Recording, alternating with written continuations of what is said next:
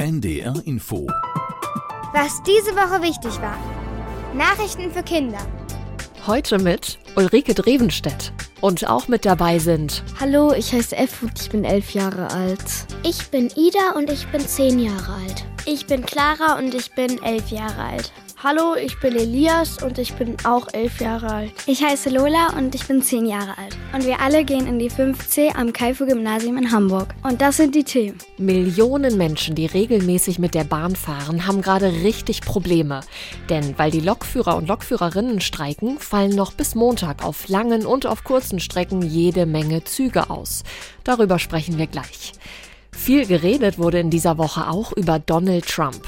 Es könnte nämlich gut sein, dass der beim letzten Mal abgewählte US-Präsident bei der Wahl in diesem Jahr nochmal antritt. Und zum Ende der Sendung blicken wir schon mal ein bisschen voraus.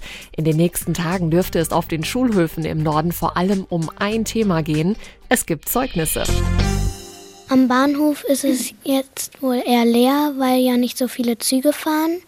Aber ein paar Ersatzzüge fahren immer noch. Also ein paar Menschen laufen da noch rum. Das liegt daran, dass die Lokführerinnen und Lokführer der Deutschen Bahn streiken, also die, die die Züge normalerweise fahren. Sie arbeiten gerade nicht. Deshalb fallen im Moment tausende Zugverbindungen bei uns in Norddeutschland und auch im Rest von Deutschland aus. Also für manche ist es dann vielleicht ein bisschen blöd, die zum Beispiel mit der Bahn zu ihrer Arbeit fahren, dass die dann nicht fahren, also zur Arbeit fahren können. Ich könnte mir vorstellen, dass viele das halt jetzt nicht gut finden, weil sie halt vielleicht immer mit einem Bus oder so zur Arbeit fahren und vielleicht war es mit der Bahn schneller. Auch für viele Kinder ist es gerade schwieriger zur Schule zu kommen, wenn genau die Züge oder S-Bahnen ausfallen, die sie normalerweise auf ihrem Schulweg nehmen. Zur Schule gehen müssen alle aber trotzdem.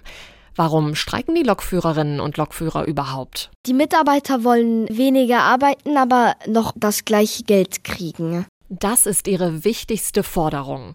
Denn die Lokführer und Lokführerinnen sagen, dass ihre Arbeit sehr anstrengend ist, weil sie immer zu verschiedenen Zeiten fahren müssen. Morgens, tagsüber, abends und in der Nacht. Da hätten sie kaum Zeit, sich zu erholen oder Zeit für Familie und Freunde. Mit dem Streik wollen sie mehr Druck machen, um ihre Forderung auch durchzusetzen. Schon seit Dienstagabend und noch bis Montagabend wollen die Lokführerinnen und Lokführer nicht arbeiten. Das ist der längste Bahnstreik, den es je gegeben hat. Organisiert wird das alles von einer Gewerkschaft. Das ist so etwas wie Klassensprecher für die Beschäftigten. Also ich glaube, auf einer Seite sind die Menschen ähm, eigentlich auf der Seite von den Mitarbeitern, weil sie die ja verstehen können. Aber auf der anderen Seite ärgern sich, glaube ich, auch die meisten, dass jetzt so lange ein Bahnstreik herrscht. Ich stelle mir das für die, manche Leute auch sehr ärgerlich vor, weil vielleicht hatten die gerade eine Reise veranstaltet. Auch die Bahn ist sauer. Sie hat ein neues Angebot gemacht und ist der Meinung, dass jetzt erstmal verhandelt werden sollte und vielleicht ein Kompromiss gefunden werden kann. Wenn es zwei Seiten gibt, die beide eine unterschiedliche Sache wollen, dass sie sich dann auf eine Sache einigen und damit dann halt beide zufrieden sind. Vielleicht könnte es ja gehen, dass sie sich einen Kompromiss finden, weil für die Deutsche Bahn wäre es ja dann wieder gut, wenn die Arbeiter sozusagen fahren und für die Fahrer wäre es halt gut, wenn sie vielleicht ein bisschen kürzer arbeiten müssten, aber genauso viel Geld bekommen. Ich bin mir jetzt nicht so sicher, ob sie eine Lösung finden. Also irgendwann sicherlich schon, aber ich könnte mir auch vorstellen, dass es noch ein bisschen länger dauert, bis sie halt eine Lösung finden. Jetzt gucken wir mal in ein Land, das ziemlich weit weg von Deutschland ist, nämlich auf der anderen Seite vom Atlantischen Ozean. Das aber jeder kennt, die Vereinigten Staaten von Amerika. Und da wollen wir uns einen Mann genauer anschauen, Donald Trump. Ich weiß, dass Donald Trump so blonde Haare hat. Dass er der alte Präsident der USA war. Und jetzt war er ja erstmal nicht Präsident und jetzt will er wieder Präsident werden. Dieses Jahr im November findet in den USA die nächste Präsidentschaftswahl statt. Und dabei möchte Donald Trump gerne antreten und gewählt werden. Vorher muss seine Partei, die Republikanische Partei, ihn aber noch ganz offiziell als Kandidaten vorstellen. Dafür laufen jetzt gerade die Vorwahlen. Das ist bei der Demokratischen Partei genauso.